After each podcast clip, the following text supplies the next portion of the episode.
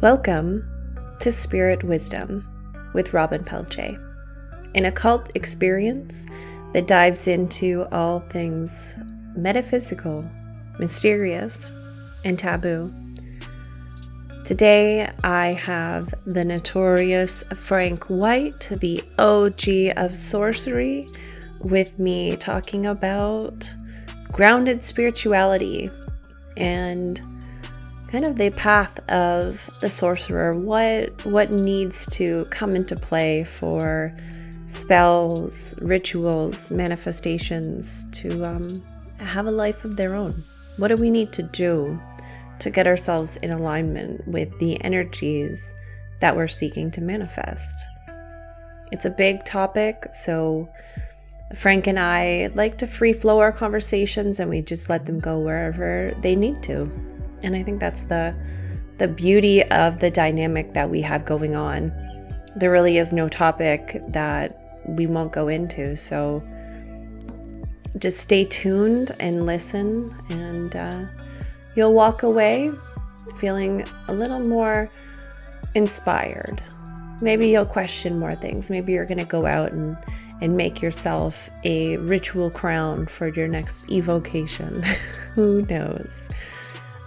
Actually, on that topic, I did just add a new disclaimer to every episode. So, by tuning in, you acknowledge that you're over 18, you are of a sane mind, and Frank and I are not responsible for anything that you do after listening to this podcast, and we are in no way associated with your behaviors or actions. So, by listening, you consent to the disclaimer.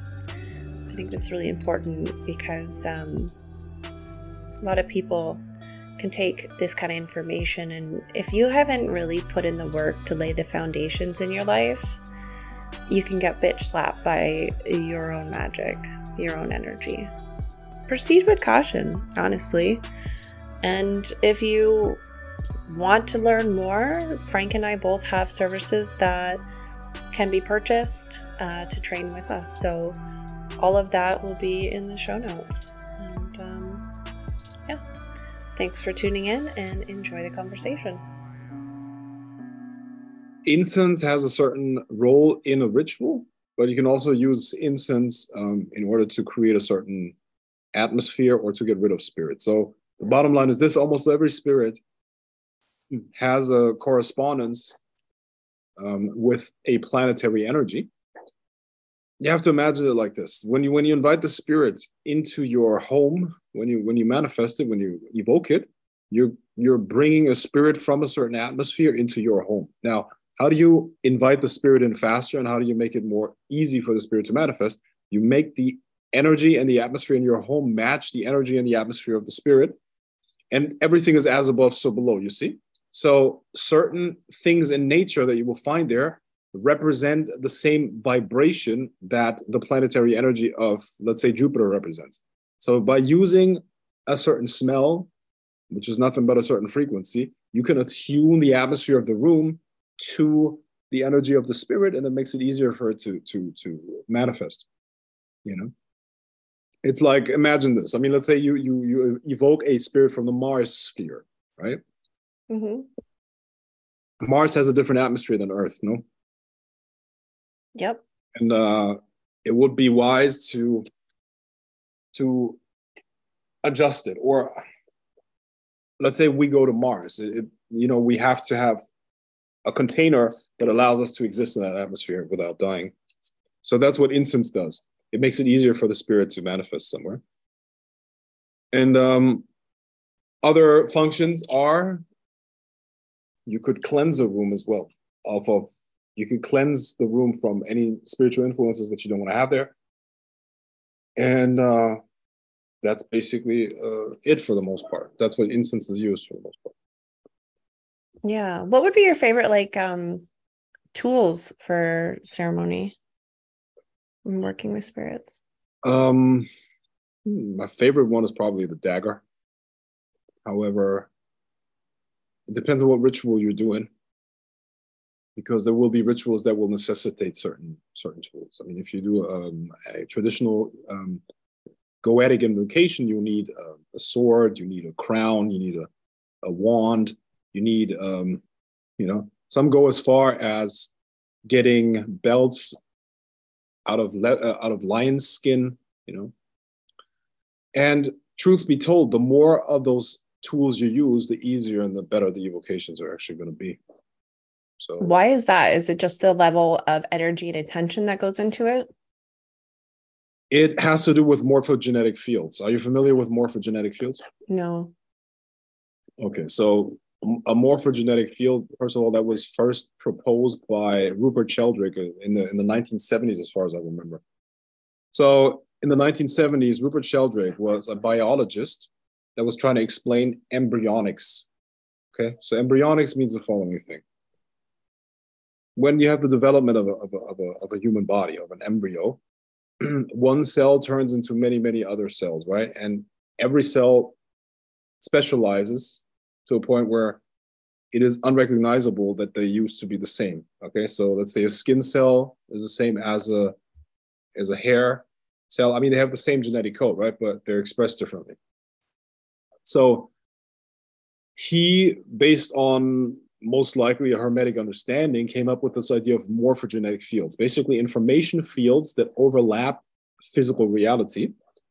And the blueprint of the baby or the, the, the finished baby is already existent when there's only a cell. Based on the information that that cell is, is, is, is reading and interpreting, it proliferates and eventually an embryo is created. Okay, so the same analogy can be applied to everything else. Now, do we know if morphogenetic fields exist? No, but we can we can see cause and effect, and this is a very good model that we have right now. Who knows if it actually works like this? But it is a great tool to explain what's actually going on. Now, a lot of people will tell you that those are chemical gradients. No, those are not chemical gradients because we're talking about a three-dimensional structure here. It's very, very hard, extremely hard to use chemical gra- gradients to redistribute those things. Plus, the, the chemical gradients are uh, basically a result of the information of the morphogenetic field. This is also something that leads into radionics, if you ever heard of that. Radionics is essentially energy healing at a distance, where any structure has an energy field around it that can be affected through radionics, through subtle energy. So the bottom line is this: there's an information information part attached to the physical part. information and energy are one and the same thing. Yeah. Um, let me give you an example. A photon has a certain amount of energy in it, no? and a photon is essentially a particle of light. All right. So a photon, when it's measured, let's say a photon is sent towards a surface that measures uh, the speed of the photon. Okay, boom. Now the photon hits that area, and now you have information. Boom. Okay. So information and energy, to a large extent, are interchangeable. Wherever there's information, there will be energy present. Whenever there's, um, or rather, inf- uh, sorry, energy will always generate information, if that makes sense. Okay. So whenever we have physical matter, there must be a field of energy around it because matter is just condensed energy. And on top of that, you have information. When you when you change the information, the energy field is changed, and based on that, a different physical expression is going to come about. So, back to your question. Well, um, why? Um, the more you stick to traditional rituals, the better they work. Um, here's the explanation, okay? When you do something for a very long time, and when many, many people do it, they create invisible information fields. There are like lanes of energy that you can tap into. Okay, so if a certain certain spirit has been has been called in a specific way for a very long time, this is kind of like a big funnel now in the invisible world. So if you stick to the exact steps, one, two, three, four, five, the same way everybody has been doing it before, you have like this deep energetic pathway that makes it very, very easy for the spirit to come here. Okay. So the more closer, the, the more closer you get to the original way of doing it, the better the manifestation of the spirit, the easier it's going to get. Okay, that makes sense. What's the purpose of a crown? What's the purpose of a crown? The crown is um, specifically in all of uh, Goetic magic is filed under Solomonic magic. Solomon, King Solomon is, is this, you know, I would say it's a historical figure, but in any way, in any case, it's a it's a it's a mythological figure, the wisest magician that has ever lived. He was also the one who captured the 72 spirits of the Goetia, and he was the first one to make make them his servants. And the crown essentially tells the spirits that you're now a representative of, of King Solomon. Okay. And like where would people like get a crown? Like with that kind of stuff, like like where would you find this stuff? Cuz like even you're saying like a, a lion skin belt, that's so niche. That is the that is the point, you see. Um effort equals uh energy, right? So the more effort you put into creating those things, and sometimes you're gonna have to self-create them. I mean, we, have gotten really used to just buying things. You know, go on Amazon and, and order this, that, and the other. That is convenience, but there's not a lot of value in that. It's much more valuable if you self-create those things. You see, and that's really what it is about. Just yeah, bringing in that like creativity, putting in that yeah. that love, sort of like when someone like bakes a pie with love, like you imbue it with your energy. Correct. Yeah. Well, that's really nice. And then you appreciated that much more because you put so much more into it. You mentioned something really interesting about like runes to me because I was like, oh, I really want to get some runes. And I was just going to like order some. But the idea of like going out and getting my own rocks and forming that connection with like that sacred tool spoke to me so much more when you mentioned that. I was like, I never thought to do that. Like, how simple is it to just go out and and find what you need in unique ways well the magician doesn't doesn't necessarily find his tools he let the tools come to himself or herself so what you do is you you put out the intention into the universe and then as you go through the world certain objects are going to speak to you you need mm. me come to me blah blah blah that could That's just interesting. Feeling, that could literally just also like you pick up the personality of that thing so the whole universe is is is has anima, which is spirit, connected to it, right? A soul. Yeah. So you're sending out that call. I want to do this and that ritual, and then you go through the world. The universe is going to bring you those things that are necessary to to fulfill the purpose of the ritual. Yeah, I had a cute experience with that recently. I was meditating and I had this image of a scarab beetle come into my mind. I'm like, why am I seeing this? And it didn't you know, it, it just kind of like went by. And later that day, I felt called to go to an occult shop and I'm looking at daggers because that's the only reason I, the only thing that I thought I might need. And there was a scarab beetle on one. Mm. And mm. like it just, it spoke to me so much. I'm like, I have to have that. And then, yeah, that's when I bought my first dagger. Be a scarabaeus? Pardon? Oh, sorry, no, no, you, yeah, okay. Yeah, there's just like it's a, it's an Egyptian one. It has it's like an Isis one, so she's kind of like on the handle, but there's a big scarab beetle. Um, it was in the same position that I saw in my meditation, so it's like that is for me. What do you think about tarot cards? A lot of people have like beliefs that they have to be like gifted to you. What do you think about that? I mean, if they're gifted to you, I've, I'm not a big fan of that. I never have had tarot cards gifted to me, and I wouldn't use them if I, if if, uh, if they have been gifted to me. You know there's this um there's this thing what the, the the occult implements and instruments that you use they develop they become an extension of your will to the point where they will start acting without your conscious attention if that makes sense. So they they they're imbued with your will. I mean there's this one uh experience where i had a dagger and a guy that i was working with we would meet every weekend that was when i was living in munich and we would meet every weekend on Sundays and do rituals together, right? And he stole one of my daggers. Mm. I was pissed. I would not would have I would have I did not expect him to to steal it, right? So yeah. I didn't entertain that thought. Uh, a month later, he comes back and brings me that dagger. Man, I gotta. I'm so sorry. I'm so sorry. I'm so sorry.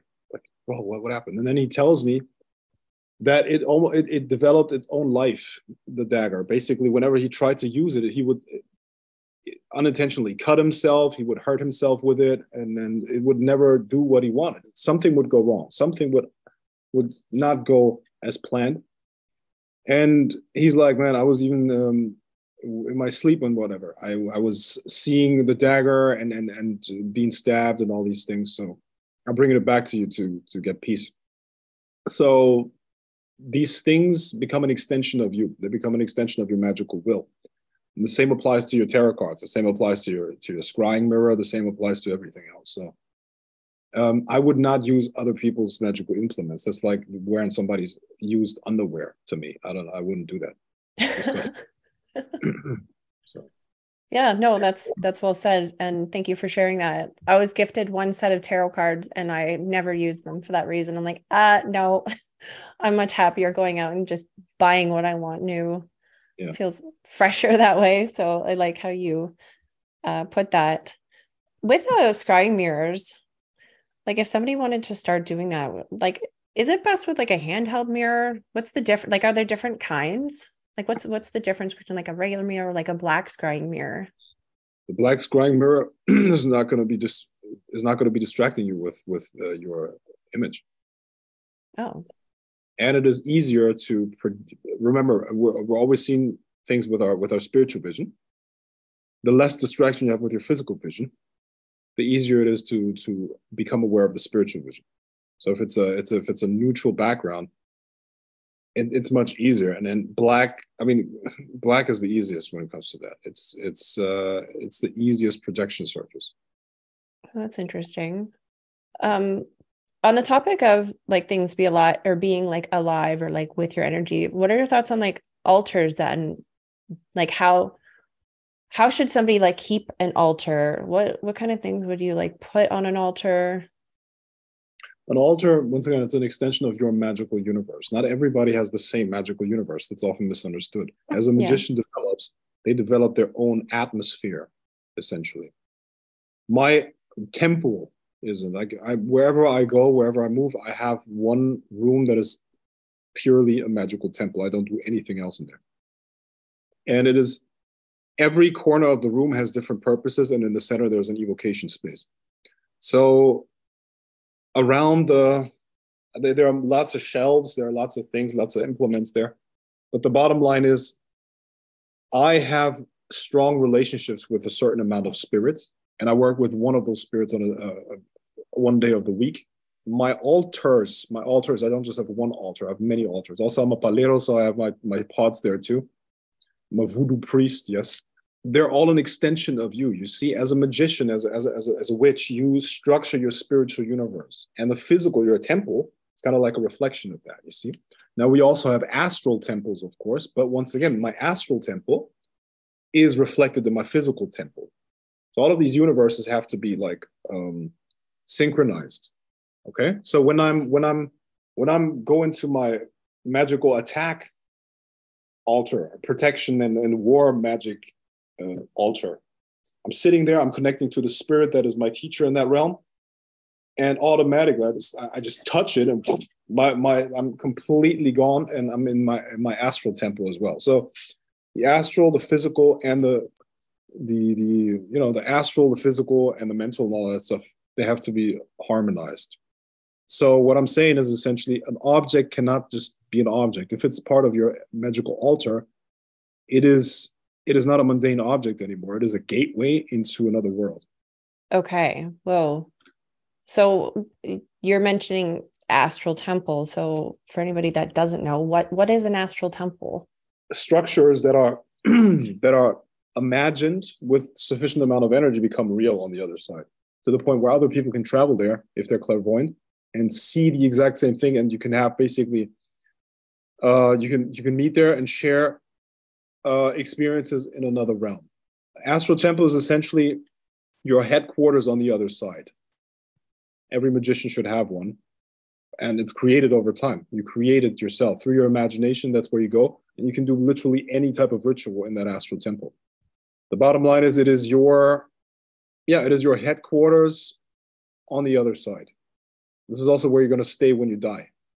This is where your spirit resides. Oh, that's interesting. Yeah. So for my look, I my my astral temple, I have like for all aspects of my magic, I have different rooms, I have different places. It's very elaborate. It's like it's it's like a, like a massive, massive castle.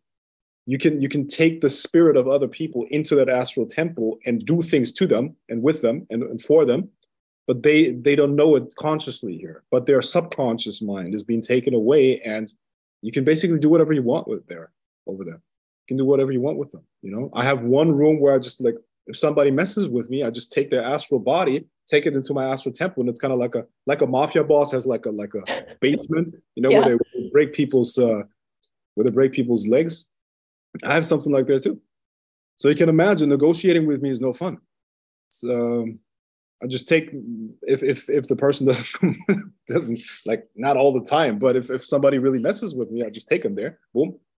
And and they comply really fast you know? They become really di- different in the in the physical. Their demeanor changes. They become really like oh, yeah yeah yeah yeah so yeah.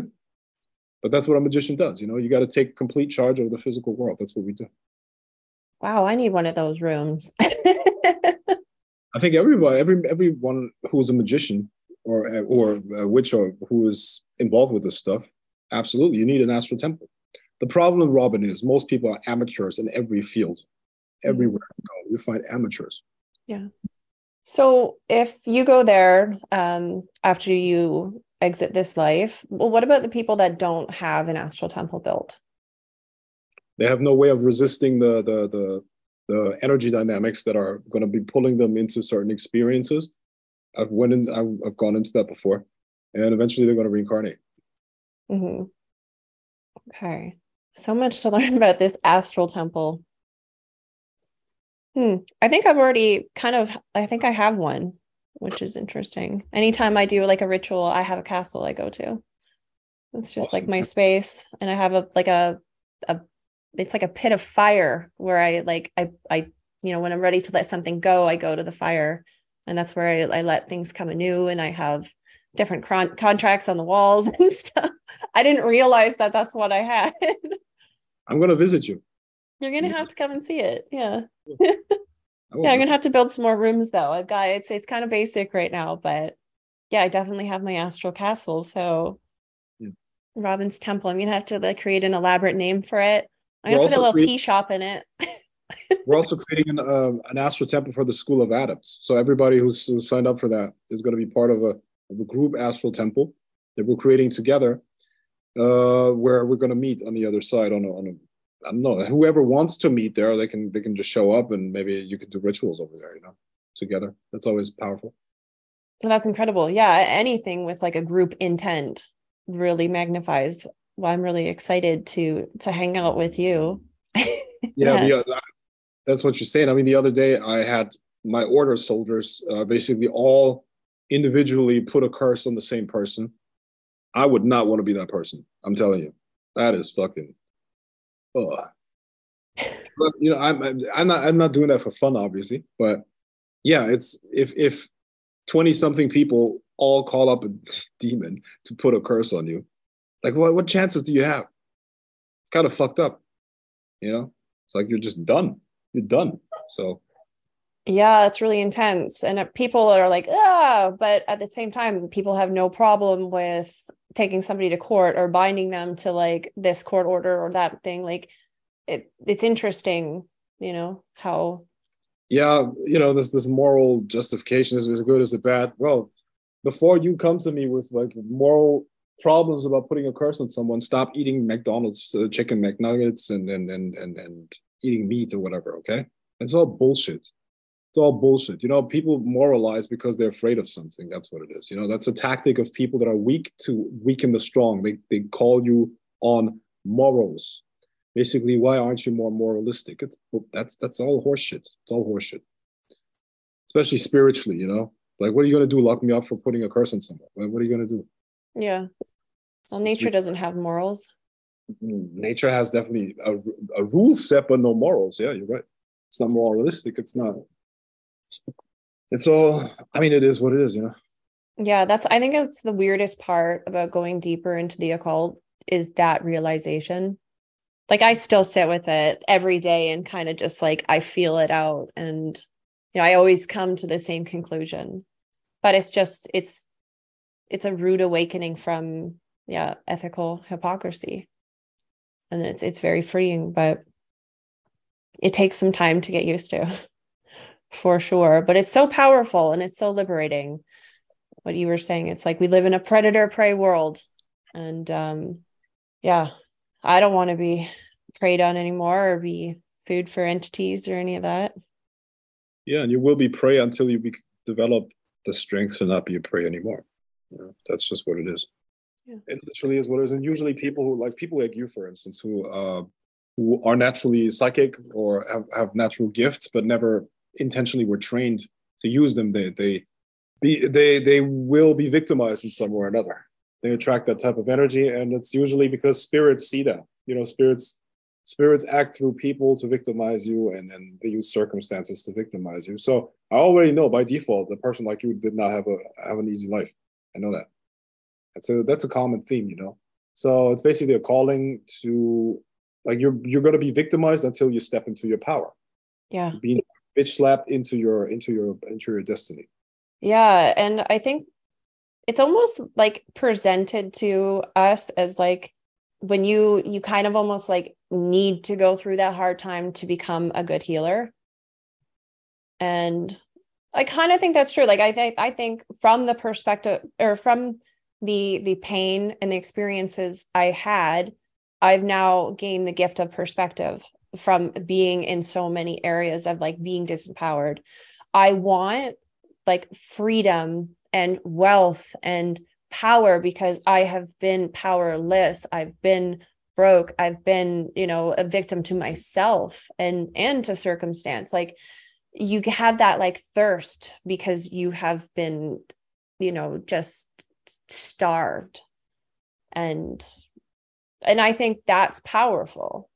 I wouldn't change anything that I've experienced thus far because it's going to make me like that's going to be what turns me into a warrior. So even though it's like I had all these things, I still feel like it was all for my benefit. I understand. Yeah. But I, I yeah, a lot of people don't feel that way. And yeah, it would definitely deter them from having that vision. I, I feel like my abilities really turn on when I connected to a higher purpose you know that's that's when opportunities came for me to really learn who i was and what i was mm-hmm. capable because it was it was combined with this higher vision like with psychic development a lot of people try to like you know sitting in meditation yes it's really important but i feel even more important is like being in service. When you like put yourself in that position to be like please you know i want i want to be of service. I want to be able to like tell this person not what they want to hear but what they need to hear. And when you have that intention like i were i don't worry about anything because i know that i'm going to receive what's needed. And i felt like that's really what made it more powerful for me. And that's hmm. yeah a really great way to to kind of heighten your own senses is to raise the bar for yeah why like why do you want it? Yeah I, I think you got a good point there. Yeah. I mean there's definitely something about being of service. I think the only way to be really uh what's the word? We're we're part of the world right? We're, we're not um islands and i don't think we can we can we can feel good truly feel good unless we we know that the world benefits from our existence in some way or another. You know, that's that's some people think that happiness is this, happiness is that, happiness is money, happiness is any none of these things are happiness. And also you're not going to ha- find happiness in another person necessarily, but what you what you what the, the closest thing to happiness, I believe, is uh you can um be of value to other people. You know if there's there's something to that. Like if you share what you know and what you can do and your skills and other people truly are helped by that and then they're grateful for it that's one of the best feelings ever you know? There's there's nothing that comes close to it you know? And did you know that one of the best ways to to um to battle depression is oxytocin, a release of oxytocin. You know, and oxytocin comes from, among other things, from doing things or helping other people, uh, you know, um, achieve something. That is how you trigger oxytocin. So by helping other people and taking care of other people, you are helping yourself in a lot of ways, your own psychology. So if you want to get out of depression, how do you step out of depression? Anyone who feels bad here, help somebody else, and that's gonna kick you right out of it. I guarantee it. It's so true. It was actually like that process of like when I was learning my abilities, I did free readings. When I would get like a review back and somebody said how I helped them, that helped me get out of bed each day. That was my motivator. That like gave me a feeling of like, wow, like there's so much I can do and offer. That was yeah. that was such a great experience. I think like having pure intent is pure power. You know, it's like that that's there's like a selfless part of of this journey. Like I've dedicated myself to my path like fully. Yeah, I mean, selfless maybe to to somebody who thinks they're a physical body. We're not a physical body. We're everything is one energetic system. Everything is one better. If I help you, Robyn, if I do something for you, I'm doing it for myself because at the end of the day, we're connected in some way or another. And the same applies to everybody else. You know, we're interconnected. And there's a fine, I mean, we got to find a balance between uh, between ego, and we need it in order to survive this world, but also we have to understand that we're also living for a higher self, a higher uh, purpose, a higher intelligence, if that makes sense. So it's a fine line. I try to I live for myself 80% and 20% for others. That's that's the ratio that works for me right now. Who knows when I'm like and I'm at a certain phase of my life where where that makes sense because I still have to fulfill my potential and build myself up and all that stuff, right? But at one point, maybe it's going to flip completely where I'm living 80% for other people and 20% for myself. When I'm like, I don't know, 80 years old or something like that, when, when I'm, I've done my things and, and you know, like you can see that a, a lot with, with philanthropy. Who does philanthropy? The people that are done with their stuff, you know, they're now in the phase of their lives where they want to give back. And I really think that's a natural progression of things. So right now, yeah, I'm, I'm, I'm still in my prime. I'm only entering my prime I got a, I still got a good 20 years of, of full energy, prime productivity, and I'm still gonna have to live for myself for the most part. But then, who knows? Maybe I'm just gonna do trainings for free, you know, magical trainings for free after I taught my my kids to be uh, badass magicians or whatever. Uh, well i completely agree with you but it what i meant by that is like that that analogy of like you know if, if an airplane has turbulence who's going to put the oxygen mask on first? Like are you going to put on your child or are you going to put it on you? Well you you need to be your cup needs to be full first. You need to be able to give from like overflow and abundance. So i know for myself like i'm i'm all about me right now because in return the power that i wield from that is going to be what i use to like propel my path and, and give back and help. I'll have a greater influence. But that means right now it's focused like i'm in my universe. Sure. You know that's that's what i meant by it. It's just like i didn't mean like selfless like we just have to give give give but it's like kind of like you marry your path. Like i'm i'm dedicated to my vision and I will do whatever it takes because I know that's where like I'm going. I know that it's going to have this massive ripple effect. I'm going to create massive change in this world. And I'm I'm going to give my life to that path and do what I have to do. Sort of like you discipline yourself, you meditate, you show up, you're you're really like learning in so many different ways all of the time. A lot of people don't want to give up football, hockey, you know, these different things that like they they wouldn't want to like exchange um a hobby for their passion because that creates risk in in a lot of ways you know we all go through different developmental stages and it's not necessarily that one person is better than the other because somebody's at a different de- develop, developmental stage you know and that's yep. a little different from maslow's hierarchy but i think maslow's hierarchy makes a lot of sense you know the you can only start thinking about your purpose when you when you when you're when you're when you're beyond like the base needs of everything you know? Are you familiar with maslow's hierarchy? Yes. so you are yeah. So, so even though I sound super judgmental, I get that. Okay, I understand how I sound when I talk about people and, and how they're all little bitches and all that stuff. Okay, I'm I know that I come across as very judgmental, which you know I might be, but also try to make I just try to make good points and and and and and communicate in a clear way. So at the end of the day, I understand that everybody is where they're at and they're making the best decisions from the level of consciousness that they're at. And it's not necessarily better or worse, you know. I'm I'm learning in, in, in, in certain processes that I'm doing in my, in my, in my other life, in my business life, I'm learning a process from a 54 year old guy who's been in that business for uh, more than 30 years. And at the same time, I'm training a guy who's 21. So I'm kind of like in the middle.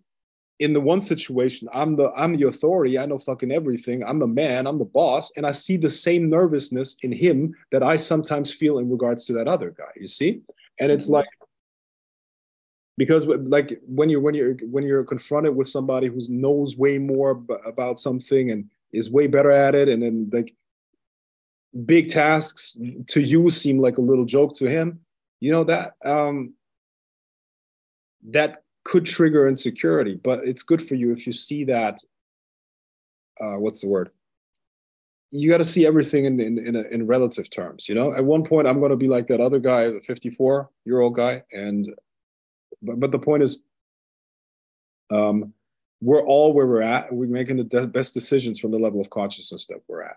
And it's not necessarily about judging people. It's more about, you know, okay, this is where the person's at. They're doing their best with what they can.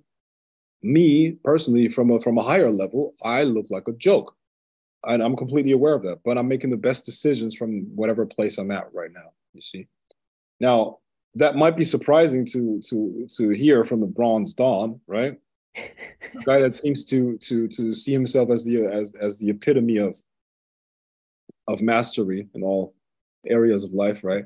Now, but I mean, confidence itself is a force that brings things into reality. You see, so I think I explained that before. You should never self-depreciate, uh, uh, self-deprecate, or you should never put yourself down because what's the any thought that is that is in any way, shape, or form weakening you is going to have a negative effect around you. Okay, so how do you stay balanced and grounded in reality with absolutely unwavering self confidence? How do you make that happen? Well, you take on a growth mindset. You take on a growth mindset. Most people have a fixed mindset where they believe they've been born with all the skills and knowledge that they will ever acquire. And when they see somebody doing better than them, they now have two choices. Either they accept that they're inferior to the person, or they t- try to take them down, uh, bring them down in some way or another, too, because it's super painful to feel that somebody else is doing better than you. If you think that that's your limitation, other people have a growth mindset and they get interested when they when they see somebody doing better, when they when they observe somebody being really good at something that they want to master. They feel deep down potentially that they could get at that level and they, they move themselves through this um, temporary discomfort of not being good at what they're doing to, in order to, to realize their potential and as long as you're driven by this by this feeling of i will be the man i will be the woman i will be the fucking whatever. As long as you have the growth mindset it's not a problem if somebody else is temporarily better at something. You're happy. Fuck yeah this is what i've been looking for. Thank you that you're teaching me that you know? And that's really what you need. So I think that's what it is. I mean, the self confidence that you need, in my opinion, genuine self confidence is not believing that you already know everything, but believing in your ability to figure things out in the moment and to to to step into the unknown, even though there's uncertainty there. You know that you're going to be fine. You're going to be safe because you trust your abilities to adapt. Mm. Yeah, thank you for saying that. I think uh, you know, we all need to hear that sometimes. Just everybody's just doing the best you can. And if you were to look at things from an eagle eyes or eagle eye view, like you don't know what incarnation that person's on, what they're what they came in to do, what yeah, that's what I that's what I thought with every single marriage that I broke up.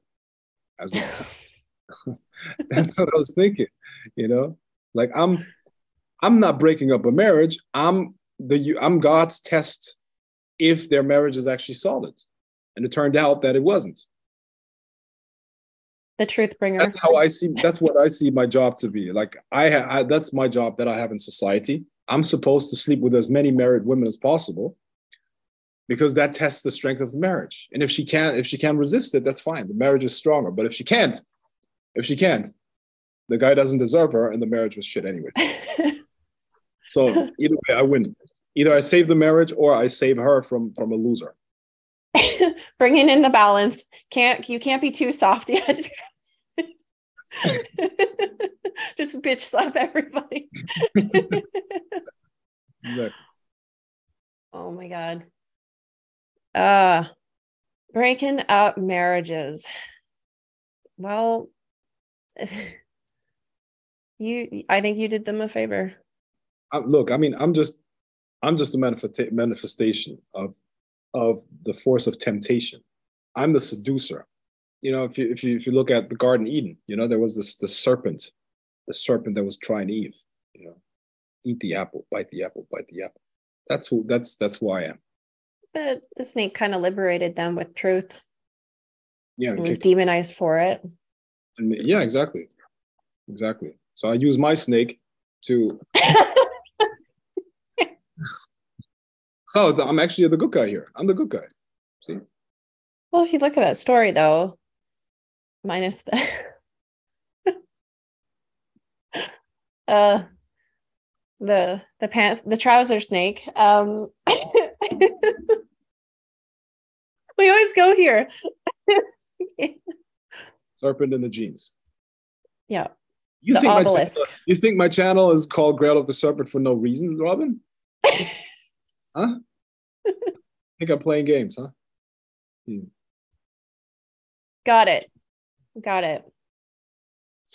Now I can't think. this, this is Robyn, this is male psychology 101. Everything is about, about our penis. Everything. Literally everything. I'm just kidding. I'm not, I'm actually joking. I'm joking. In reality, it's all about pussy. Oh, I'm kidding. but that's what Freud would say, no? That's what Freud would say. Yeah, you made some interesting points about Freud. Yeah. Which is kind of weird. He was a weird guy, right? Well, I'm definitely not an expert on Freud. Yeah. I've studied him a little bit, and what I would, from what I could see, I mean, he has, he's definitely said some very smart things. I mean, this is his idea about the subconscious and all that stuff is, is phenomenal, obviously. But I don't really like his ideas about, um, you know, a lot of aspects, Oedipus complex and all these things. I think he was a twisted man that was projecting that onto his patients, to be honest. So he, that just because you're you're a psychologist, you're not you're not immune from uh, projecting things yourself. You see. So I think you know it's funny. I was I remember this conversation that that I had a long time ago with somebody. It was also about spirituality, and I asked him, "Okay, how do you, how how are you sure that you don't project?" He's like, "I don't project anymore. I don't do that anymore. I don't project anymore." Right? Like, and he said it with such confidence. It's like my niece when she was five years old. She was like really, really um, bossy, and I was like, "Oh, you think you know everything?" She's like, "Yeah," with hundred percent conviction. She looked me in the eyes, like, "Yes, I know everything." You know? yes, I know everything. That was hilarious. I love and, kids. and that's what that guy seemed like to me in that moment. No, I don't project anymore. I don't. I don't do that anymore. It's like uh, you know, it's it's it's it's subconscious by definition. You don't know what's going on there, right? For the most part. So, yeah. you know, all the new age people. That's so low vibe. exactly. Yeah. So yeah. Yeah. Oh well, then, what do you think of uh, Carl Jung?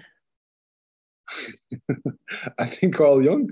Um, I think Carl Jung was an amazing uh, occultist amazing occultist. I learned a lot. Like, I think he's my favorite psychologist, specifically because he was working on depth psychology so much. I like his concept of archetypes a lot. And I think he was one of the first to be able to translate a lot of experiences and a lot of things that are happening in the spiritual universes in, in clear terms, in a mm. modern language. Because before that, everything was like if you read literature about the stuff from you know never mind the middle ages but um even you know the 19th century you know if you if you if you listen to those guys very very very few of those guys are really really clear. Now pre 20 pre 1920s german stuff is often very very good by the way mm. you know. Um, germany was a was a hub for for for that stuff. Late late 19th century was really really powerful in germany when it comes to the occultism but even those guys they were not speaking very very clearly blavatsky it's okay, but it's also not that clear. I think Jung is is one of the clearest guys because he was he was. Uh, never mind Crowley. Don't get don't get me started on Craw- with Crowley. I think Crowley is is uh, way overestimated or way over. Mm. I think I just wrote his name down because I was going to ask you. Crowley's Crowley's genius was marketing. He was he was great at marketing himself, you know. Um, but in terms of his impact, not, of course, he had massive impact on the occult, but most of his stuff was he was a degenerate to a large extent. You know, I don't believe it's necessary for your ascent to fuck goats. I really don't believe. What? It. I missed that part. Or, oh, oh, Robyn, that's it, that's not all. Trust me, it's definitely not all. You know, so it's complete degeneracy, actually. Oh wow! It's like I knew he was a bit of a madman, but fucking goats. what? well to be more to be more clear having a woman being fucked by a goat during a black mass that's more that's more like it yeah and probably jerking off to it or whatever you know like think like that i don't know like and the problem with with with Crowley is that he he he uh, he attracts a lot of people that are like moral relativists so what they're basically doing is they're trying to pour they're trying to use their the, this this spiritual practice as an excuse for weird lifestyles. I mean, there are a lot of people who, who justify pedophilia through uh, uh, black magic and other other things. You know. Also, um, generally speaking, I mean, it is true that the way to Satan is degeneracy. That is definitely true, and sexual perversion is part of it. So decadence usually leads to perversion in one way or another, and sexual perversion always leads to satanic possession in one way or another. That is that is definitely a strong connection. 100%. Yeah, that kind of brings up a question then like what is Satan to you? Because like what what's the difference between like demonic invocation and then the way you just worded um Satan and satanic? Yeah, exactly. That's that's that's a big point, right? Everybody, everything is branded under Satanism. Satanism is a very specific branch, religion, whatever, where people worship Satan. Satan is a is a force which is the inversion of everything that's good. So mm. it's very simple. It's basically like like childs, like children. Like everything that is good is bad. You know, but my mom told me it's good if it's good. It's not good. It's basically, yeah, she told me not to take drugs. Drugs are good. Like retarded kids, you know. and, uh, now they might they might be able to verbalize these things or explain these things in more elaborate terms, but that's really what, what it boils down to. It's degeneracy that leads to um, to essentially being possessed by forces that they can't control and they end up in the abyss on the other side. And the abyss is like the end destination for them. Usually when you look at the tree of life the abyss is supposed to be the last stage before pure enlightenment. Bullshit what where they end up is the abyss. Their soul is getting cannibalized and they're basically they're they're possessed and they're empty shells for for forces that they can't control. That's that's the bottom line when it comes to satanism. Demonic evocation has not had, has nothing to do with that demonic evocation usually done in the context of solomonic magic is a pure it's a completely different science. It has to do with certain entities that are not human and you call them to make shit happen for you. It's, you're not supposed to be, get possessed by them. You're not necessarily supposed to to to even listen to them. They're supposed to do the fucking job that you tell them to do. And they're like forces of nature essentially. If you could control wind if you could control the element of air if you could control water electricity you would use those forces to make something happen for you. And that's essentially what that is. You're not there to to to to uh, to worship a demon. It's a tool, and you use evocation also for angelic work for angels. So Solomonic magic is essentially the, the, the practice where you use non-human forces to make things happen in the world for you. And that's it. That's the end of it. It's not a religion. It's it's not a not not even a spiritual practice it's literally just a technology you know if you want a spiritual practice practice meditation do yoga and all of that stuff but ceremonial magic is not necessarily spiritual it's more about getting shit done That's really what it is. What is uh, spiritual to you? Like with that definition?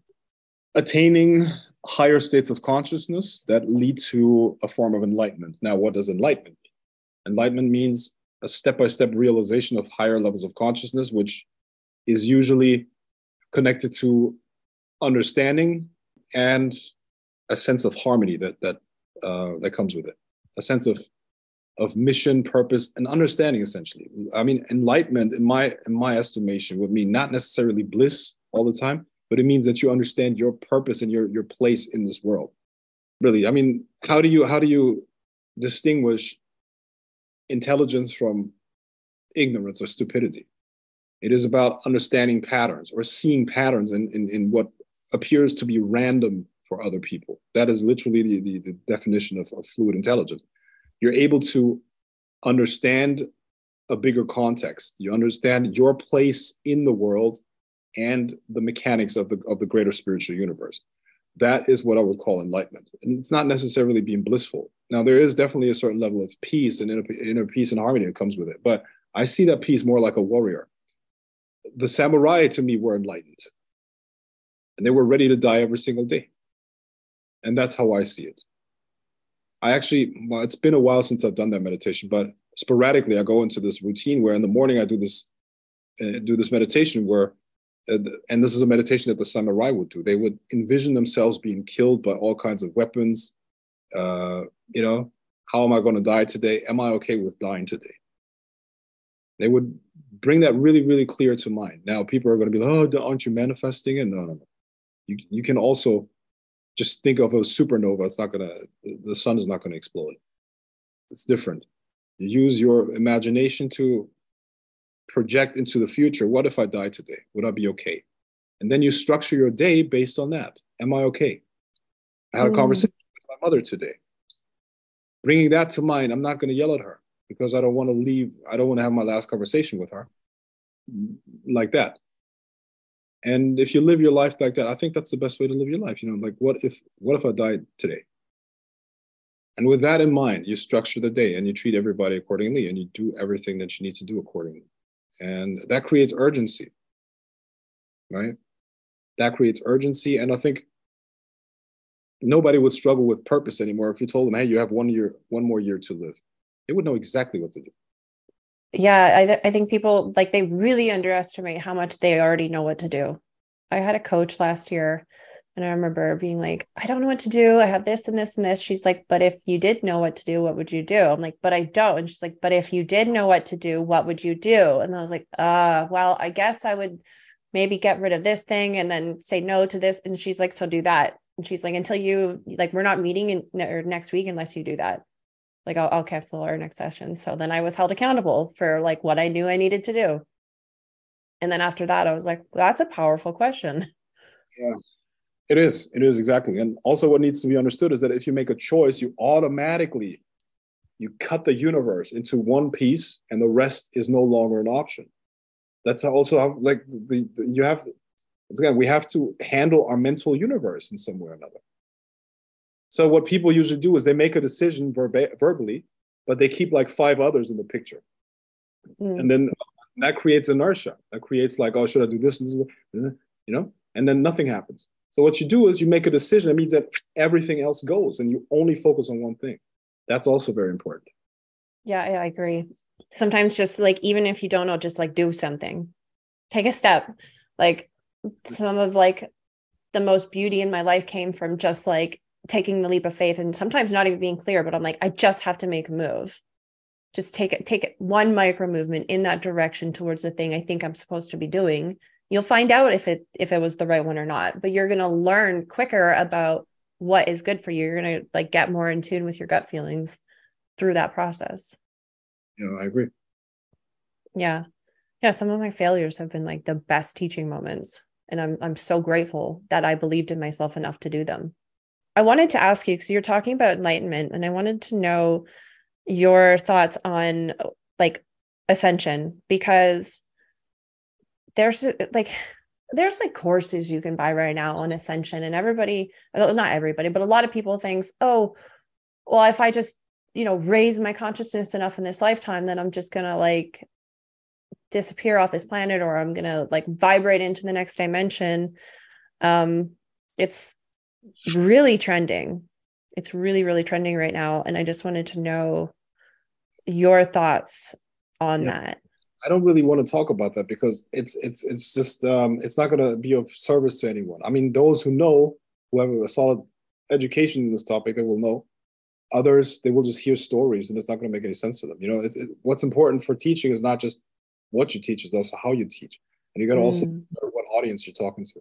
Like if you're on my afterlife seminar where i teach you all the steps that are going to happen after death and everything i'm going to take you into everything the entire afterlife and you're not going to miss any step in the whole process however if you don't have if you're not on there it, it's it's not going to serve you in any way shape or form it's like if you have an ant you're not going to drop a gold bar on the ant because the ant cannot handle the gold bar. So if a person has not had a single experience with magic yet, and you're telling them what's going to happen after death, and like you, it's it's you know what I mean. It's not going to be it's not going to be registered. What I mean, this is also what you're probably going to realize a lot of. If people hear about these things, they they develop amnesia, they repress it or suppress it automatically. They you tell them something and then it's it's gone because it's it can't be processed if that makes sense. It can't it can't be processed in the in the current in their current understanding. So that's what's going to happen you know? That's also what a lot of people do with the spiritual experiences that they have. You know spiritual experiences are actually quite common but it's usually something that scares people and they suppress it i'm, I'm sure 99% of the people that are listening to this have had some sort of a weird spiritual experience you know but it was creepy either they were like using ouija boards or similar things and then uh, the the, the, the, the lights were doing crazy stuff and they, they never touched it again. And they suppress it. And that's what most people actually do. They have spiritual experiences. So the bottom line is it wouldn't help anyone. So service to no one if I start talking about that stuff right now. Yeah. You know, I really appreciate that and how you worded it.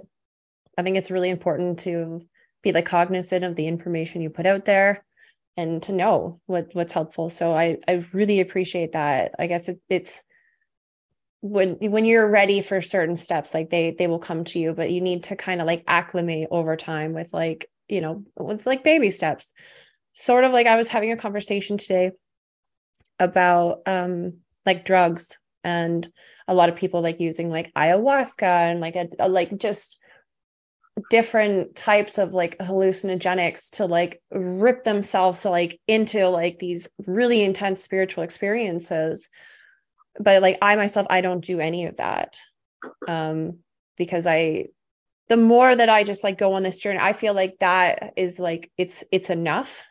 But yeah i don't know. I maybe maybe going into that would be interesting because i i don't know. What are, what are your thoughts on like the there's so much like recreational use of like ayahuasca and mushrooms and and all of that right now. And the way i view it is like I like I would never want to do that unless there was somebody who's like well versed in uh like spiritual warfare and can like kind of like be with me like in astral to like make sure that everything is like very very safe and there's like a high level of like intentionality around the experience so like I I wouldn't touch it. I prob I probably just won't ever in this lifetime because I don't see the the need right now. I could always change, but yeah, it's just people are using it it's very very popular people are just like traveling going for like oh hey dude i've done like this is my fifth ayahuasca ceremony. Yeah, yeah exactly. It's not it's, it's nothing new. It's like lsd i mean what people want is they want to escape their own consciousness you know? Like let's be honest. That's why people drink. That's why people take all these other things you know? How do i put it? I'm against those things. I i believe in the following thing. I think your brain is the best pharmacy pharmacy out there. And think about it. Any chemical that can have an effect on your consciousness must have receptors inside of your brain in order to, to have an effect in some way or another. So that means that you can naturally produce it. But if you're not producing it right now, it means that you haven't done what's necessary in order to generate that chemical. So there are all kinds of spiritual practices that you can do that prepare the system naturally to have those things going on but you could do a lot of damage to yourself if you if you take those things and are not prepared for it it's like the the analogy of if you're if you're climbing up Mount Everest, you could do the following thing. You could start with training, physical training to deal with the height, to deal with the with the lack of oxygen up there, with the temperature. And then you could train with with a smaller mountain, right? And then a slightly higher mountain and so on and so forth. And over the course of 2 years, you're actually going to be able to climb up Mount Everest from top to bottom, uh, sorry, from from uh, bottom to top, and you're going to do it on your own power with your own force and all that, right? You're going to be able to deal with the circumstances up there. The other option would be getting a jetpack without any training and shooting yourself up there. The only thing that you're going to experience is fear. I don't think there's anything beneficial that's going to come out of that. You're not going to be able to, to understand the territory that you're on. Whereas when you go there step by step by step, you have time to check out everything that's going on there. You understand the entire context because you're going up the journey. You just take a drug or a jetpack you're just going to be up there in no time. You're not going to you're gonna, not going to know how you got there. You've just been taken there. Uh, you can't deal with the temperature up there, the lack of oxygen. So it's not going to be a beneficial experience. It's it's literally, I believe, uh, more destructive than positive. Plus, you're opening up something uh, that you probably can't close anymore. You know, a lot of those people get spiritual influences that they're not aware of, and they're not in touch with reality anymore. They're not benefiting from the experience. So I always like if you want to change your consciousness and if you want to gain control over it, become a yogi. Practice yoga every day for for for years. Yeah. And that's gonna that's gonna give you all kinds of spiritual experiences and and the bliss that you see can the only bliss that we that we can experience comes from within there is no bliss from the outside world there is no happiness in the outside world never ever ever yeah we can be happy about things happening but who's generating the experience obviously you listen, I, if I want to be happy, you know what I do? I meditate and I bliss out like crazy. Like sometimes I cry because the energy is so intense and I love it. I don't need anything else. Nobody needs happiness, and happiness can't be find, found in the outside world. Happiness is your own internal chemistry working in the right way. We're bl- naturally blissful, but we have to take charge and control over the mind.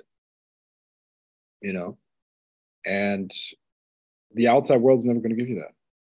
Yeah, the autobiography of a yogi was a life-changing book for me. Yeah being able to see just like how how much is possible. That that book is so mystical. I really loved it. And um yeah your mind is like your your greatest asset.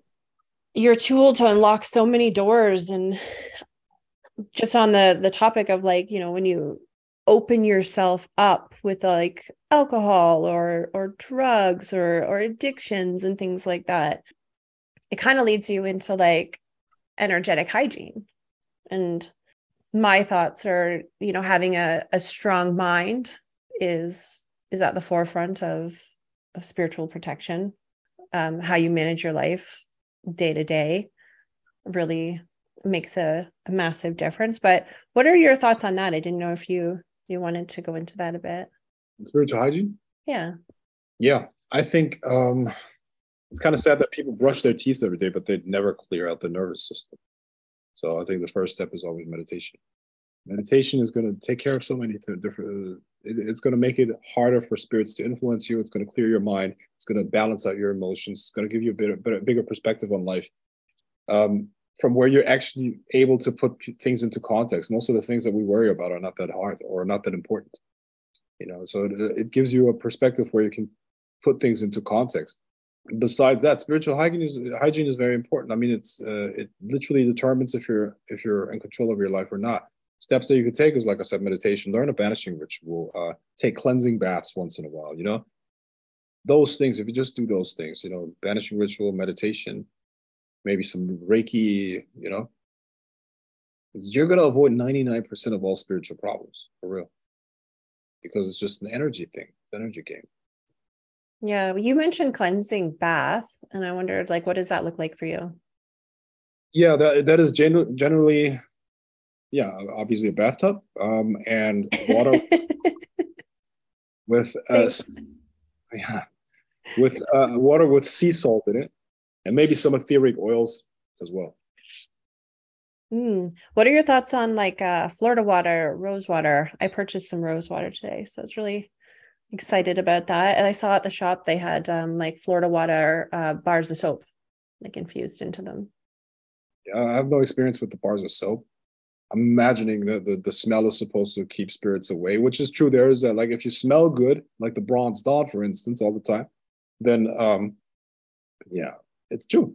I, I, I smell good. Anyways, uh, you're not, you're, you're, spirits are not going to have an easy time attaching themselves to you, or they, they don't. Spirits are really, really sensitive to smell, you know.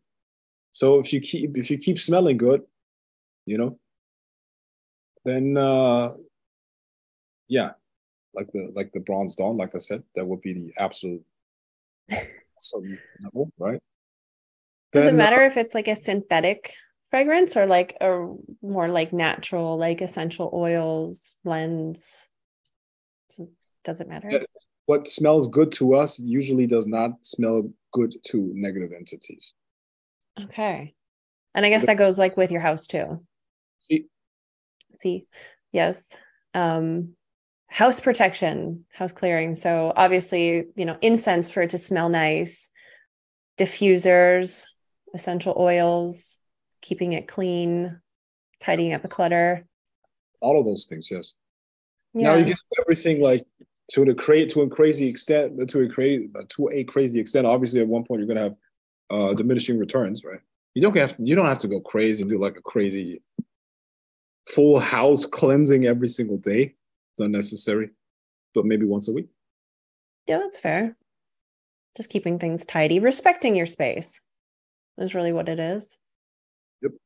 Treating your house like it's a spirit. Yep. Yeah, sometimes I talk to my house.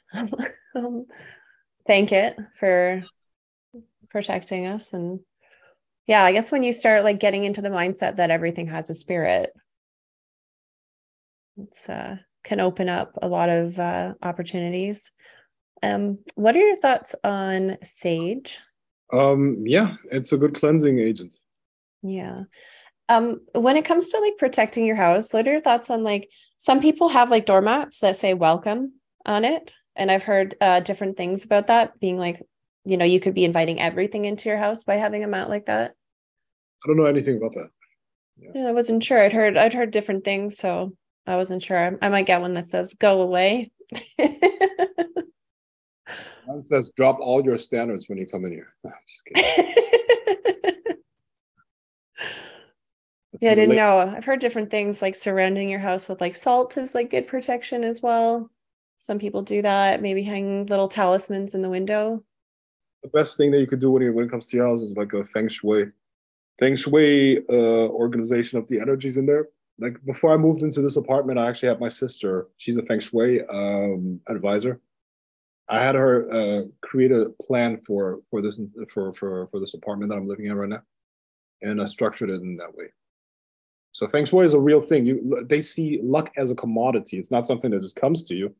Um, you can. It's something that you can actually generate and and produce by arranging the, the house in a certain way so you can attract good luck using feng shui i'm only getting into feng shui just like astrology astrology i have a lot more experience but i'm definitely not a master at astrology but feng shui is also something that i want to master it's super powerful if you guys are struggling with a business uh use feng shui and you're gonna fucking kill it for sure i promise that yeah you, you can like if you're struggling with let's say the, the, the mundane stuff health issues good luck um uh, business, uh, girlfriend, uh, whatever, you know, you want to attract lovers. Feng Shui is going to do the job. You don't even need ritual magic for that, you know?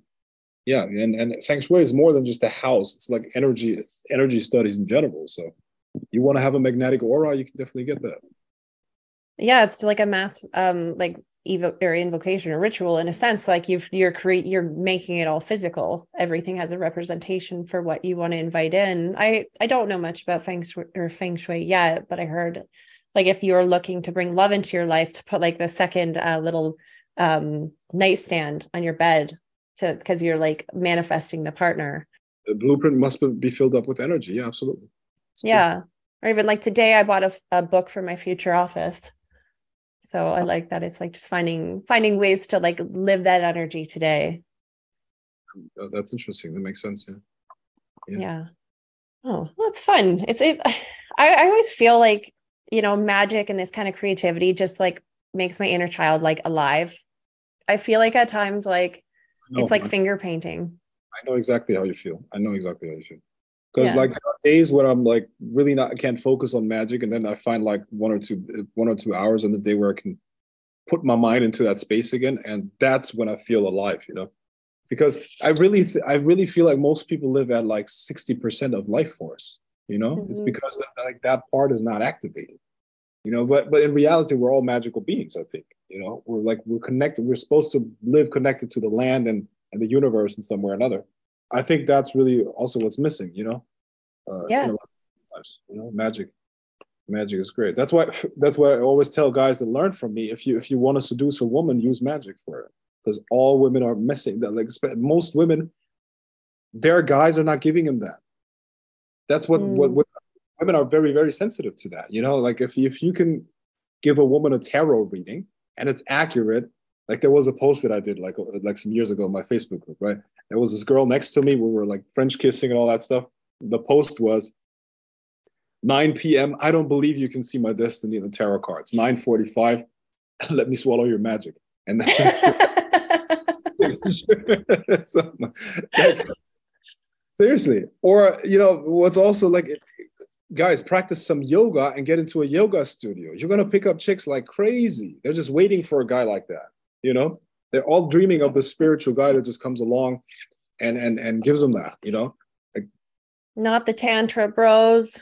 okay, I don't know anything about that. And look, obviously, I've just been warned about them obviously I'm generalizing here, but I've made experience that that's that's you know for all the guys that are like, how do I how can I how can I seduce women? I think magic is one of the best ways to seduce women. You got to find your lane. Some of some of you guys are going to be like bad boys. Some of you guys are going to be like you're going to find your character. You want to be like the the businessman type of guy, whatever. You got to find your archetype, and then you use that to seduce women. When they look at you, they got to know what you do. That's a very very important part of it because they're going to file you under if they're going to file you away under a certain category so you got to be very conscious about that you know i guess right now i'm going for the for the businessman that has like a secret dungeon in his in his basement for some bdsm play and also is is secretly a black magician um who who calls up demons that's, that's not hot at all, that's not material for a for the hottest romance novel out there, or so, no. romance slash uh, you know whatever uh, written porn movie, whatever. I don't know. Yeah, the the new the new Fifty Shades. I don't know. You could definitely. There's a lot of books that could be written about that. Mm-hmm. I'm not going to think about that. um, yeah creativity creativity uh today i was uh I have i went to like a really beautiful tea shop and it was just like filled with like gorgeous artwork and there was like plants hanging everywhere. I just felt alive in there. It was so so nice. And um i'm there with a friend and i decided to uh we were just playing around and I, I read their like after they were done there there was a coffee their, their coffee. I just read the pattern that was in the cup. I've never done it before. But, you know, a beautiful moment happened because I was just like willing to play in it. And I'm like, wow, I guess I can do tea reading. And I'm like, wow, I actually think I'm going to start purchasing, you know, special cups and things for my practice because it resonates more with me than using tarot cards. It, like something inside of me just came alive just by playing around. And I saw so much. And I was like, wow, I don't know. I, I was just completely inspired. And then, you know, part of me starts like dreaming. I'm like, oh, maybe I'll have a tea shop one day, like handcrafted teas and um like fine artwork in there and this whole like experience where you walk in it's like a little soul infusion just for something for like you know i'm always dreaming i'm always like just inspired i like the idea of like possibility and never limiting myself but yeah i learned a new style of reading today just from like being like a kid and having fun. And I was like, that's amazing. Just not taking life too seriously and just enjoying yourself. And you never really know like what what doors that that'll open for you whether yeah. it be the, the door to your new tea shop or to the dungeon um yeah. What girl wants to go to a dungeon? Jeez. Every woman. Oh yeah I have, have have we been programmed that way? Is is that just more programming? Like the whole Fifty Shades of Grey thing. Like, like were we like made to think that was hot, or is it really hot? That's that's actually a very good question. I, well, mm, obviously there are always exceptions to the rule, but the overwhelming majority of women that I've had experiences with.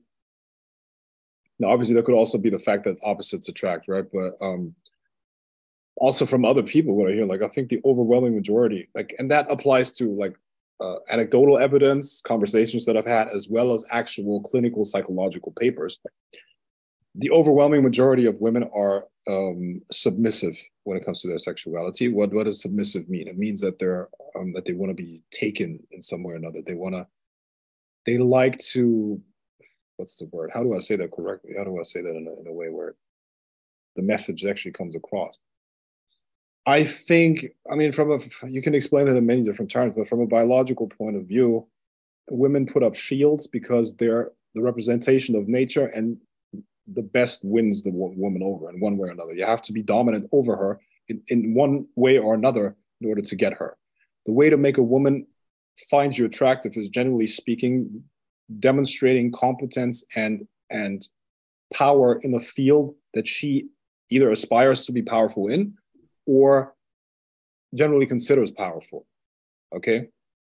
That can go from whatever, flexing your biceps, and she's like, oh, wow, he's so strong, right? That could be attractive. Or you just demonstrate that, that your intellect is very powerful, or you dem- like in, in some way or another, right? And the best way to demonstrate is actually to destroy another man with that. That would that turns women on immensely. You know, if if men are in competition with each other and the winner um, that's what she's going to find attractive. So why is that? It's it's it has to do with with uh, with selection, natural selection, obviously, right? And if a woman resists and can't resist that attraction, because every woman initially is gonna she's gonna resist her attraction to to you and to whoever got most of the time, but she just can't do it, and that's like I think that's really what it is about. Like there's like this push pull thing. I mean, you you attract women through a push pull thing. It, it has to has to be a lot of ambiguity there, and um, I think the bottom line is this: women live in this constant uh, battle within themselves of wanting to give themselves over, but at the same time, not knowing if it's the right guy. So even if they're in a relationship with you, they're going to be constantly asking themselves, is this really the best I can do? Is this really the right guy? Is there something better out there? So women live in this constant conflict within themselves. I would say the male experience is very much, um, what's the word? The male experience is very much more focused than the female experience. The female experience, go go go shopping shoes with a woman right after she bought the pair of shoes, she's going to ask herself if she if she picked the right ones and she go, should go back and change them around. You know, um, so there's the, this constant ambiguity within within the female nature. That's because women are a representation of the feminine principle in the universe. Feminine principle of the universe is ambiguous. It's, it's very flexible. It's flowing. You can't grab it. When you when you think you know it, you, it's it's something else. You know, and everybody who tries to understand a woman and ask them something, they will never give you a clear answer. They will be like, oh, maybe it's like this, maybe it's like that. And they will also give you different answers depending on what their mood is, depending on what day, what time of the day it is. Like there, there's never going to be a clear answer because that's what the feminine nature is. That's the female, a feminine energy, the polarity in the universe. The masculine polarity is very straightforward and all that stuff. So women deep down often don't know what they want. They want one thing, but at the same time they want this other thing. And what they what what a lot of them are craving at a spiritual level and at, a, at an energetic level is just certainty. That's what they want. Certainty, and this is it. And that expresses itself in a physical level where they're being tied down, for instance. That's why it's so it's so attractive to women to be tied down because now they don't have a choice. They just gotta accept it and they're, they're they can let go of their of the responsibility and they can let the man take charge. And that's why t- being tied up, for instance, is very hard to a lot of women. Also, the being, you know, uh, the the punishment aspect is more about now I I, I am in, in in contact with an authority or I'm in the presence of an authority, so I don't have to deal with this internal conflict, which is extremely painful to me. And women that are by themselves and are only surrounded by this by this with this feminine essence, they're they're very much suffering all the time because this conflict is not easy to deal with. I think men have no idea what it's like to be a woman and what it's what it feels like to be in this conflict all the time. You know, it's it's it's fun to watch from the outside. It's oh, it's so enticing, it's so interesting. Why is she like that? Why is she? Like, Wow, she looks so beautiful today. But being in that is different. It's a different story because you're constantly being pushed here, pulled there it's really it's a really confusing existence you know and with that you have all of these emotions everything becomes emotionalized. So i don't i don't claim to know what, what a woman is like or i don't i don't claim to understand what it's like to be a woman obviously. But coming back to, to the point that you that you tried to uh, to get out of me earlier why do i think that that a lot of women like to be dominated in bed? It's because of that because they want certainty they want to feel that you can take charge. They want to feel that they can let go because they have this incredible burden of having to choose the, the man that is worthy of, of fathering the next generation. That is a big deal. That's what nature has told them to do. You have to constantly test every man that you're in contact with. And women test you all the time, 24 7. They will never stop doing that all the time. So you have to pass all of those tests. And, and, and if you dominate in one way or another, that just gives her a chance to breathe, essentially. She's free for those moments where you take charge and, and take her. Besides that, all women have like the, this fantasy of, of, of really being taken, like not really having a choice. Like that guy just came around and he just I, I I tried to resist, but he was he was such an overwhelming force that I just couldn't help myself, you know. And uh, at the end of the day, it's about giving away responsibility and, you know, enjoying life, I guess. So that's my little rant about that topic. You know, very nuts. That that didn't sound very sexual or pornographic, right? No, it almost made me cry. It was really beautiful. right. Yeah. Yeah, because it's quite innocent in a lot of ways. Like that's just like a like a raw need. And uh yeah, you really articulated that well. Yeah. Yeah. Yeah. No, that was an interesting way to explain it. and it yeah, that didn't it didn't feel sexual. That was just like full of heart there. Yeah, because everything is sexual and spirit. Uh, everything is physical and spiritual at the same time. So there's a spiritual reason behind it. You know, no matter what it looks like. You know, there's uh, there's nothing, no no reason to feel guilty about that. It's uh, it's it's it's a it's a desire to dis, to dissolve and to be relieved from that internal struggle that women feel all the time. You know, women are suffering a lot. A, women suffer a lot more for the lack of masculine presence than than the other way around. You know, for men, it's the men suffer mostly from the physical, basically like uh, it's like a like an urge to to unload, if that makes sense. You know, mm-hmm. for women, it's an emotional issue. It's a spiritual issue. You know, and uh, that's much harder to deal with. Yeah it is. And then when it's not dealt with it just has like really weird ways of expressing itself. How do you like how does somebody even find that the healthy way? It's like there's there's like a a drought. Um a drought of what? I don't know of like mm, well, obviously it takes an above average man to even understand this and to yeah stuff obviously. So i understand this is not easy to find.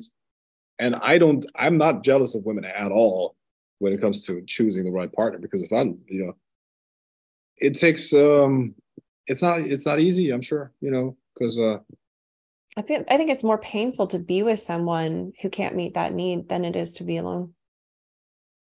It's lonelier to be yeah to, to not have that met because then you're you you know the feeling is like you're kind of like trapped. It feels more it feels like more of a prison when you can't have that. It's so it, it becomes very like elusive.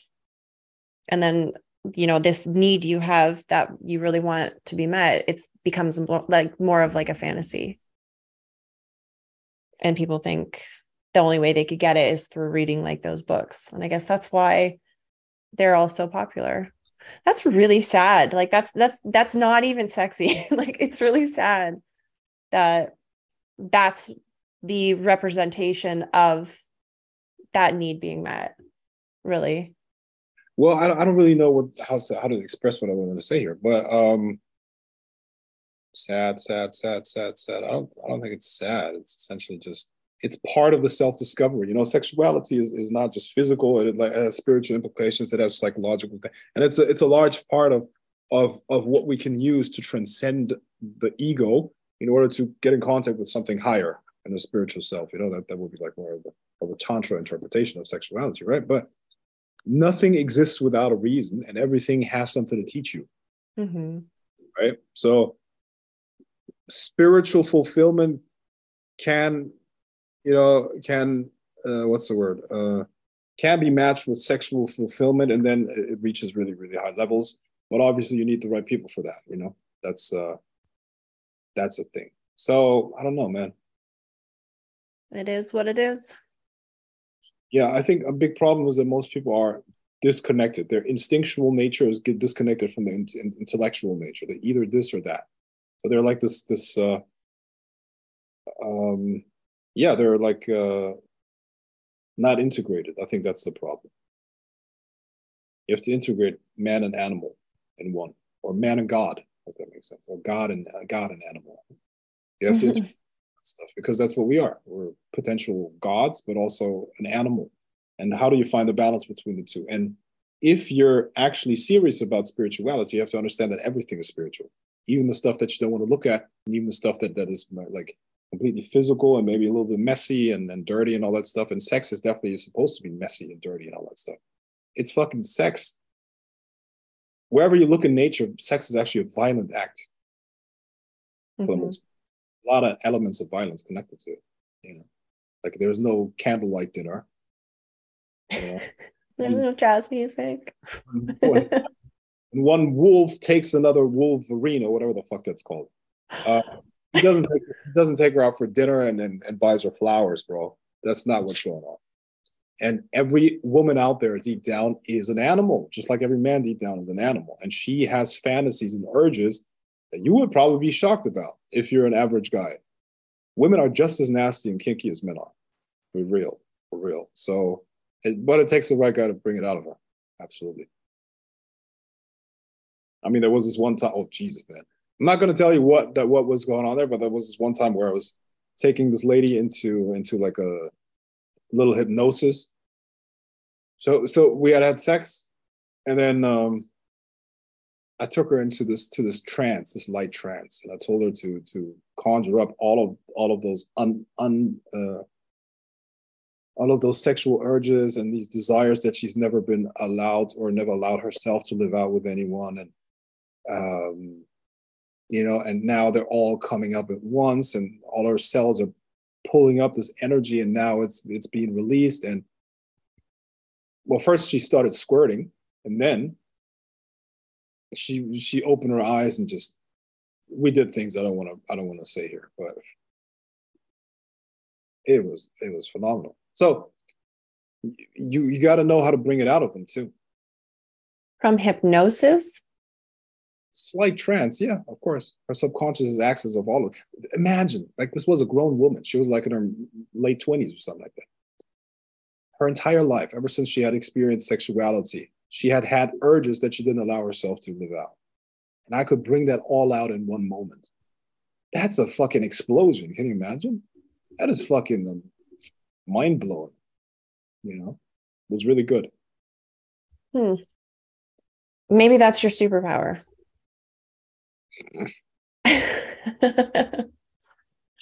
You're saying, uh, you know, people becoming gods. Because I, I, I don't think, you know, I think it's sort of like some people are born and they're good artists. Some people are good singers. Like it, this is just like, I think a, a part of who you are. You sure, Robyn?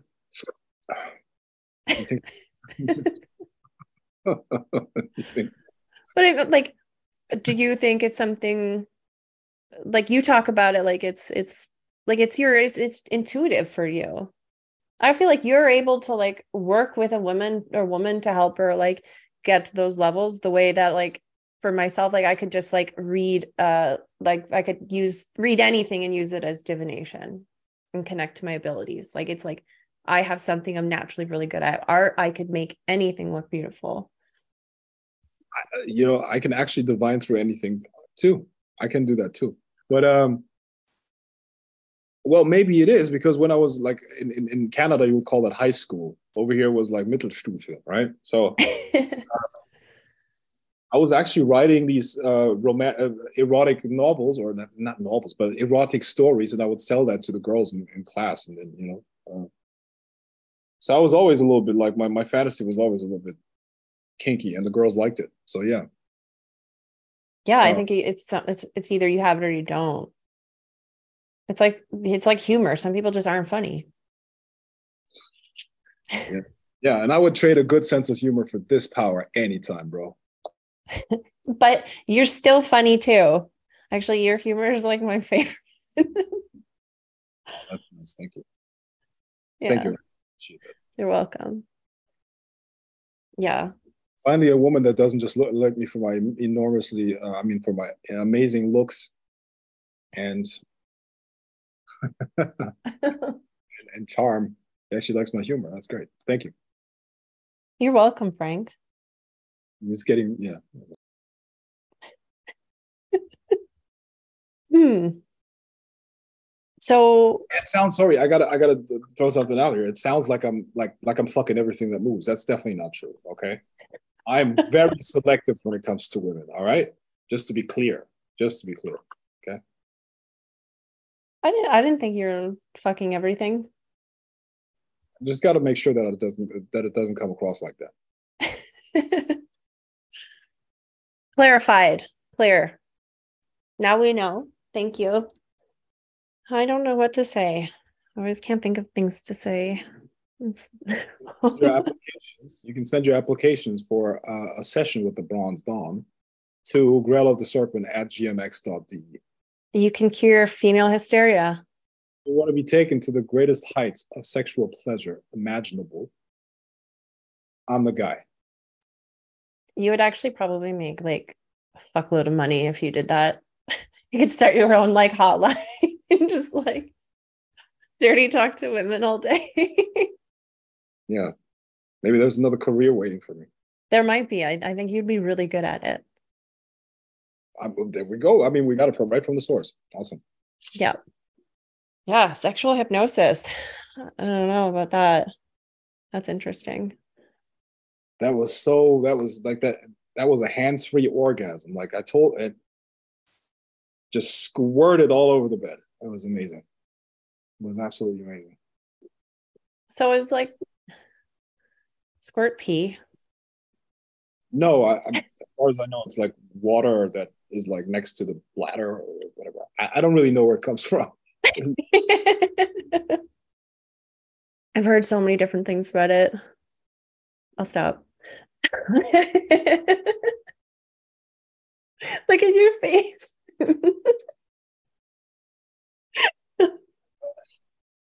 My face. yeah, you looked, you know, I don't know, you're making it your face. you think sometimes. You do, I'm like, oh no, did I say something? Um, Let's be honest. Squirt- Squirting is messy. It really is messy. yeah, you need like waterproof bed sheets. Yep. Yeah. oh, being a woman is weird. Um. Hmm That's what you get. That's what you get for That's- kicking us out of out of heaven. Out of Yeah, I guess so.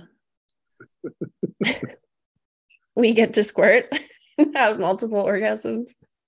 Well, yeah. I mean, sexual. I I think the female body is much more interesting than the, male body. Oh my gosh, yes. I, you know, sometimes I'm like, ah, being a woman really sucks. But then I think about certain things. I'm like, you know what?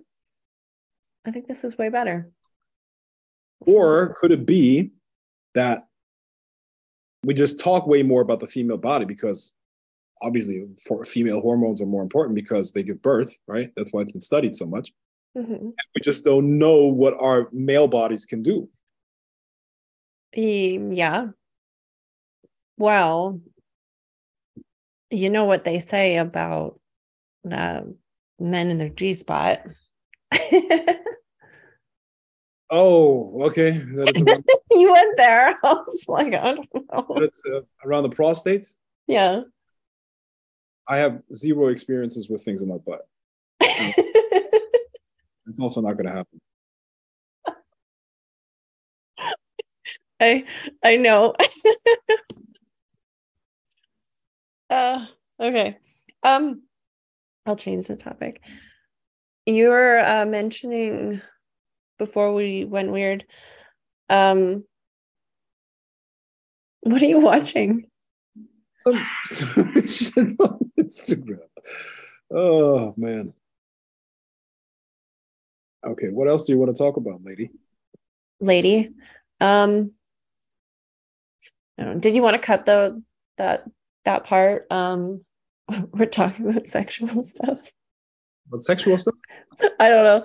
People are gonna start making. We do it like every time we talk.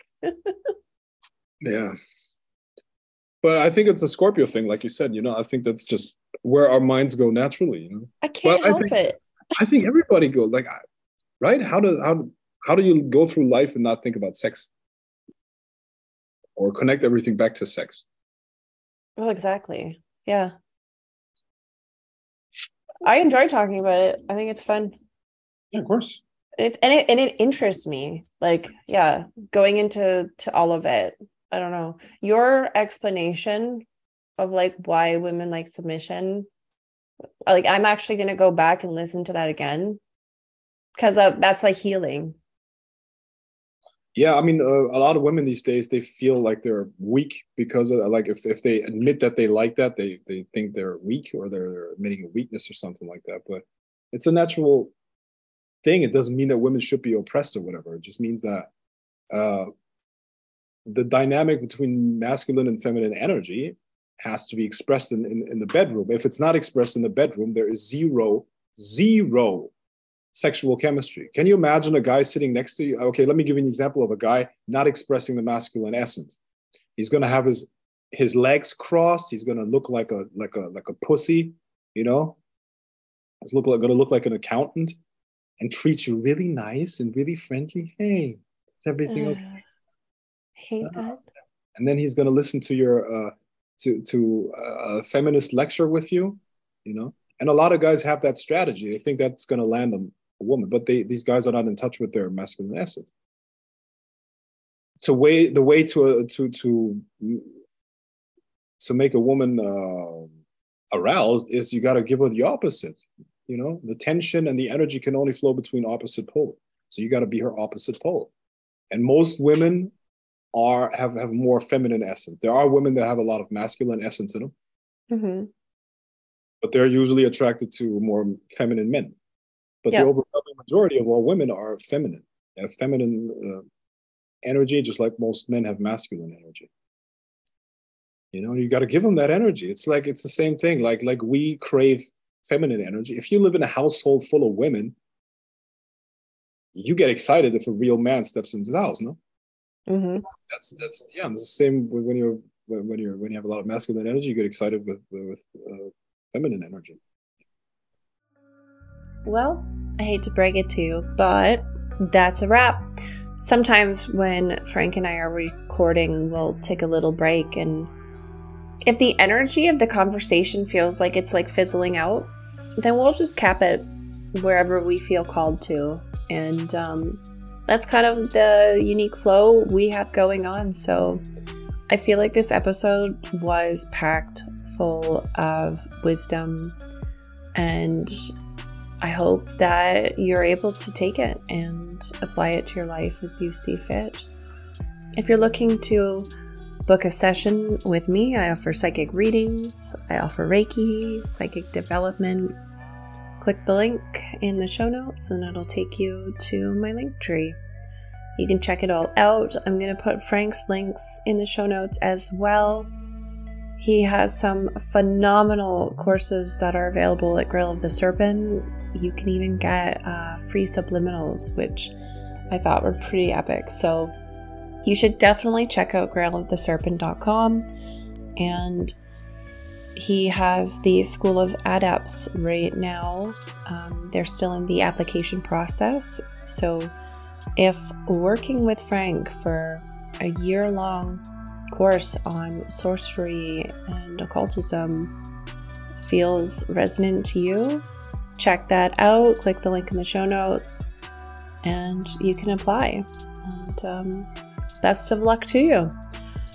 I'm going to wrap it up here. I hope that you enjoyed this episode as much as I did recording it. And uh, I'll talk to you later, alligator.